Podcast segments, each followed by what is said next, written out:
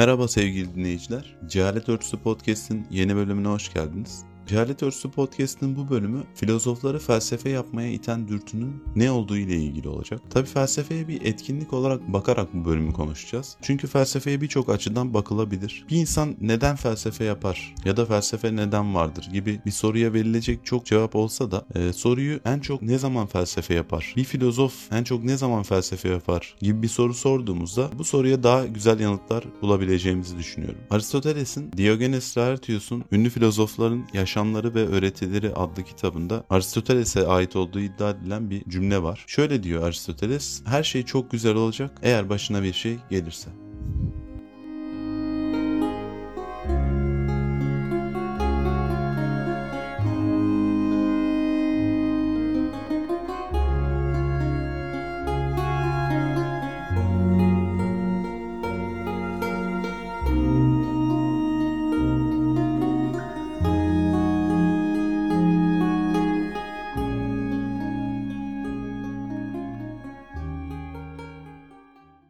Nietzsche'den başlayacak olursak tarihe damgasını vurmuş Alman filozof Nietzsche ilginç bir şekilde felsefe okumamıştır aslında. Nietzsche ilahiyat ve filoloji okumuştur. 25 yaşında öğretim görevlisi olur 1870 yılına geldiğimizde e, gönüllü olarak askere gider. Çünkü o dönemde Fransa-Almanya savaşı vardır. 1870 Fransa-Prusya savaşı vardır. Ve Nietzsche'nin askerlikle ilgili önemli bir düşüncesi var. Ukalalığa karşı güçlü bir panzehir olduğunu söylüyor askerliğin Nietzsche. Türkiye'deki askerlik sanki daha da güçlü bir panzehir. İşte ilk kitapları Tragedyanın Doğuşu, Zamansız Meditasyonlar ve İnsanca Pek İnsanca'nın ilk cildi. Nietzsche ilk eserlerinde pek etki uyandırmıyor.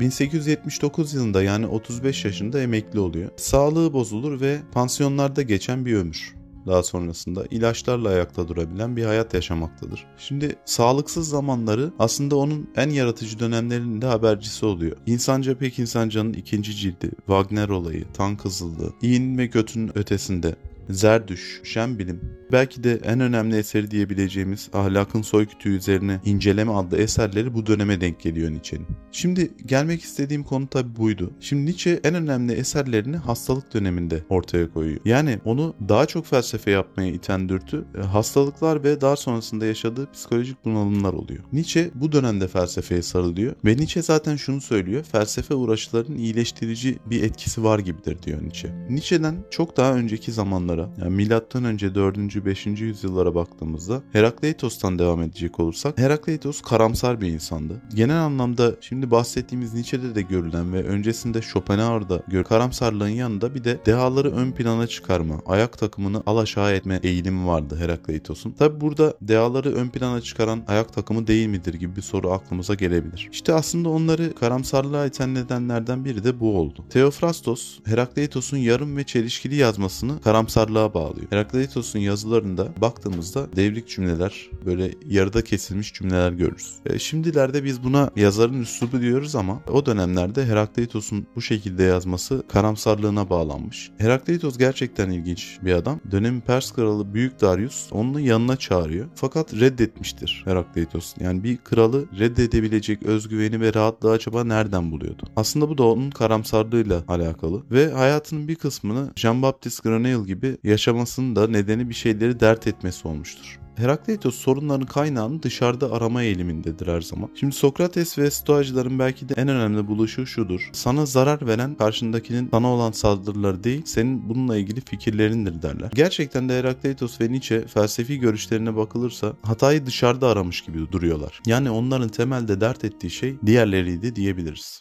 Müzik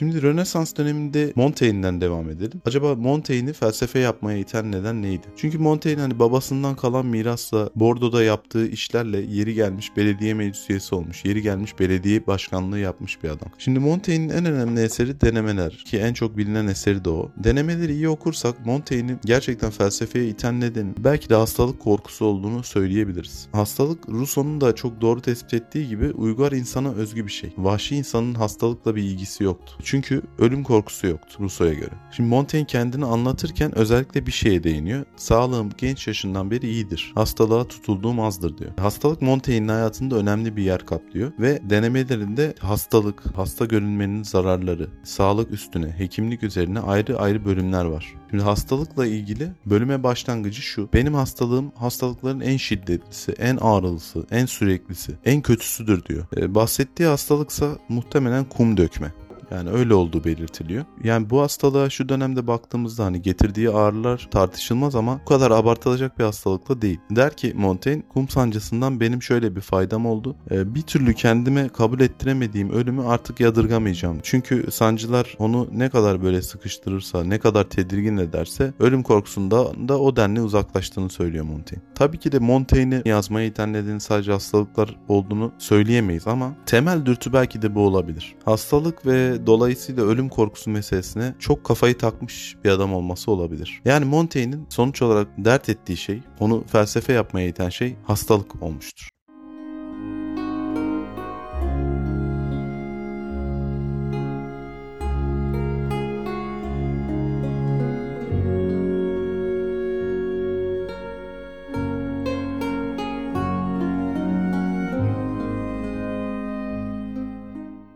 Şimdi Stoacıların dönemine gittiğimizde yani bunu işte Kikero ve Epiktetos üzerinden değerlendirmeye çalışacağız.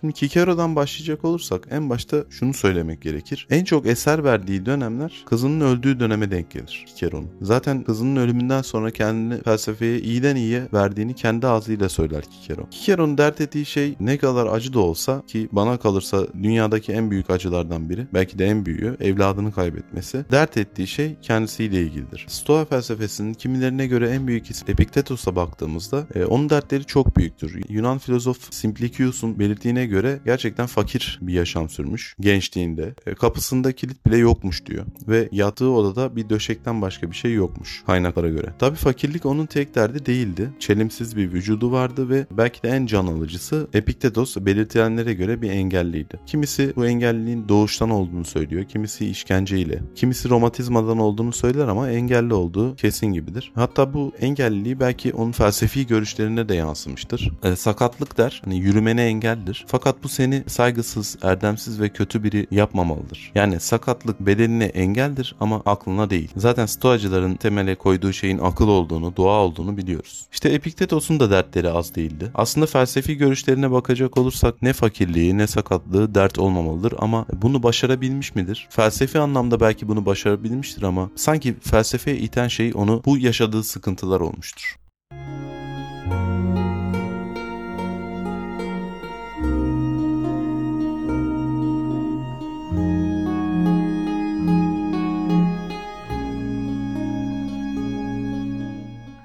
Şimdi 19. yüzyıla Kierkegaard'ın hayatına baktığımızda ve özellikle ailesine e, felsefeye eğilimli bir babası vardır. Bu onun biyografilerinde kaynak olarak zaten yer alır. Ama sadece tabi bu ilgi yetmez. Onun hayatla ilgili başka dertleri de olmalıdır. Zaten zaman zaman ruhsal bunalımlara girdiği de bunun aslında göstergesi. Ve ilk olarak felsefe açısından estetik meselesine ilgi gösterdiğini biliyoruz. Kierkegaard'ın estetiğin yanında ölüm kavramı da gerçekten başka bir yerde birçok filozofta olduğu gibi. Ama onun yaşadığı hayatı baktığımızda, kaybettiği kişilere baktığımızda daha 22 yaşına kadar ya çok genç bir yaşa kadar annesini, e, kız kardeşini ve diğer kardeşini kaybetmiştir Kierkegaard. Şimdi bu şekilde anlatınca 22 yaşına kadar annesini, kardeşlerini kaybettiğine baktığımızda belki şeyin ağırlığını anlatamıyor olabiliriz. E, zaten bu sebeple de edebiyat var. Yine bu sebeple de retorik var. Gerçekten de çektiği acılar büyüktür Kierkegaard'ın. Onun hayatındaki araştırmalara baktığımızda da zaten şunu çok net görürüz. Annesiyle ilgili en ufak bir yerde bir, bir şey yazmamıştır ve en çok annesinin ölümüne üzüldüğü belirtilir. Yani Kierkegaard'ın baktığımızda esas dert ettiği şey ve onu felsefe yapmaya iten neden etrafındaki ölümler olmuş gibi duruyor. Tabi babasının felsefeye olan ilgisini de atlamamak gerekir.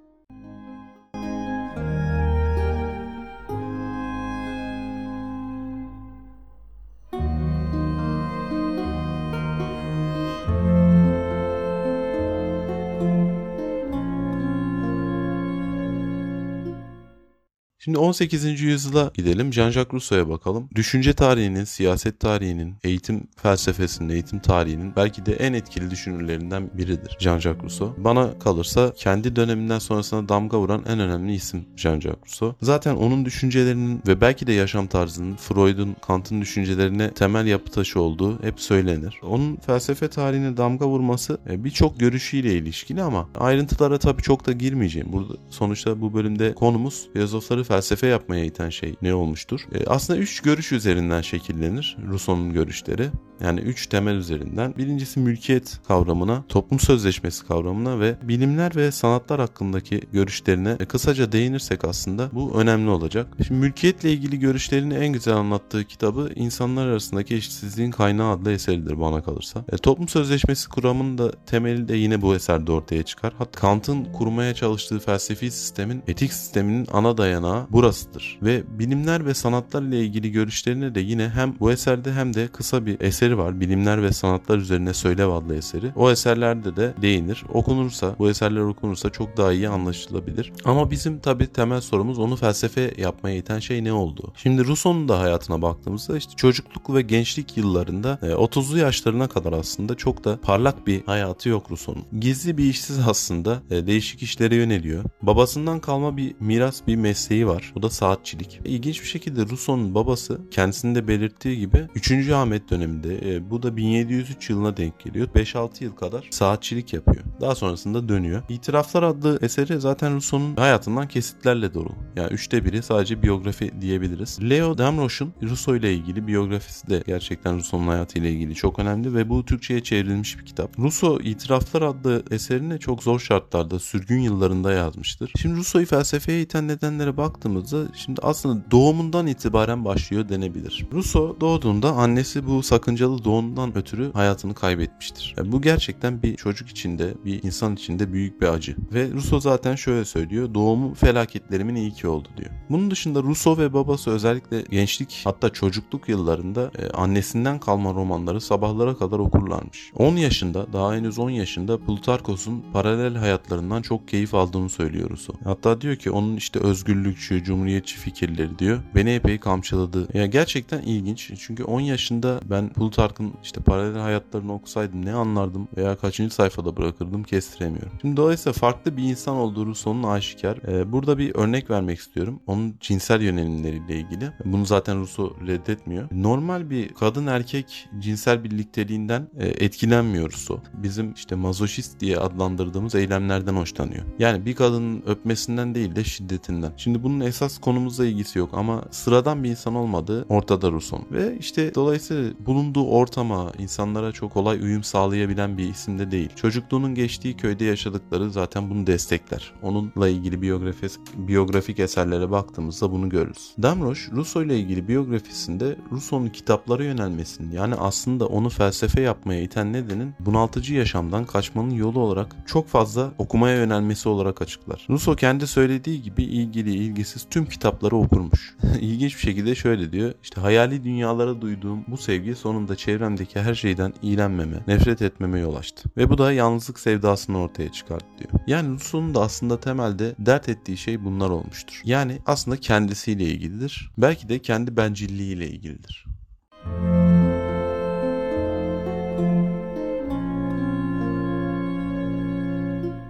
Şimdi felsefe tarihinde idealizm ve materyalizm karşıtlığı her daim gündemde olmuştur. E, Alman düşünürlerin geneli idealistlerdir. Schopenhauer, Kant, Fichte, Hegel. E, felsefede idealizm kelimenin anlamından çıkarılabileceği üzere aslında idealarla, fikirlerle ilgilidir ve soyut olanlarla ilgilidir. Materyalizm ise mater kökünden madde ile ilgili, somut olanla ilgilidir. Yani bunları aslında soyutçular ve somutçular gibi ayırabiliriz basit bir şekilde. E, bunları harmanlayanlar da vardır felsefe tarihi boyunca. Ayrı kutuplarda duranlar da vardır. Karl Marx idealizmi sağ tarafa atarsak sol tarafta kalır. Yani materyalizm tarafında. Bu çok derin bir felsefi konu tabi. Bunun anlatılması uzun sürer. Ama bunu ben siz dinleyicilere hani basitçe anlayacak şekilde nasıl anlayabiliriz diye düşündüğümde Marx'ın şu satırları bize ışık verecektir. Diyor ki kendinden önceki özellikle Alman idealist filozoflarla ilgili mavi bir göktü seyrettikleri. Burada belki Kant'a gönderme olabilir. Çünkü Kant'ın üzerinde yıldızlı gök, içimde ahlak yasası sözünü diyebiliriz. Mavi bir göktü seyrettikleri, sığınacak ülke arayan Kant ve Fichte'nin. Oysa ben ne gördümse sokaklarda hep onu anlamak istedim. Yanılmadan,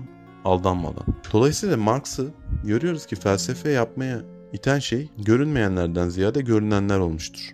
Daha lisede meslek seçimiyle alakalı bir kompozisyon yazar. Ve dolayısıyla onun yaşamda hoşuma, hoşuna gitmeyen şeyler aslında bellidir. Onun derdi bellidir. Birileri daha fazla yoruluyor, daha kötü yaşam sürüyor. Birileri hiç yorulmadan daha iyi yaşam sürüyor. Şimdi burada kalalım ve Rousseau'nun e, filozoflarla ilgili insanlar arasındaki eşitsizliğin kaynağı adlı kitabındaki e, şu söylediklerine bakalım. Gerçekten çok filozoflarla ilgili çok sert bir eleştiri. Bunu sanki bir podcast bölümünde daha değinmiştim. İnsanı çevresinden ayırıp yalnız bırakan felsefedir. Acı çeken bir insan karşısında ona gizlice istersen öl, istersen geber, ben güvenlik içindeyim dedirten felsefedir. Filozofun sakin uykusunu tedirgin eden, onu yatağından çekip çıkaran, artık toplumun tümünün başındaki tehlikelerden başka bir şey değildir. Filozofun hem cinsini onun penceresinin hemen altında ceza da görmeden boğazlayabilirler. Onun yapacağı kulaklarını elleriyle tıkamaktan, kendi içinde baş kaldırıp öldürülen insanla özdeşleşmek isteyen doğanın bu eğilimini önlemek için kendi kendisiyle biraz tartışmaktan ibarettir. Ve kargaşalıklarda, burası çok önemli, sokak kavgalarında ayak takımı toplanır. Tedbirli adamsa uzaklaşır. Kavga edenleri birbirinden ayıran, namuslu insanların birbirini boğazlamasını önleyen ayak takımıdır, pazarcı kadınlardır.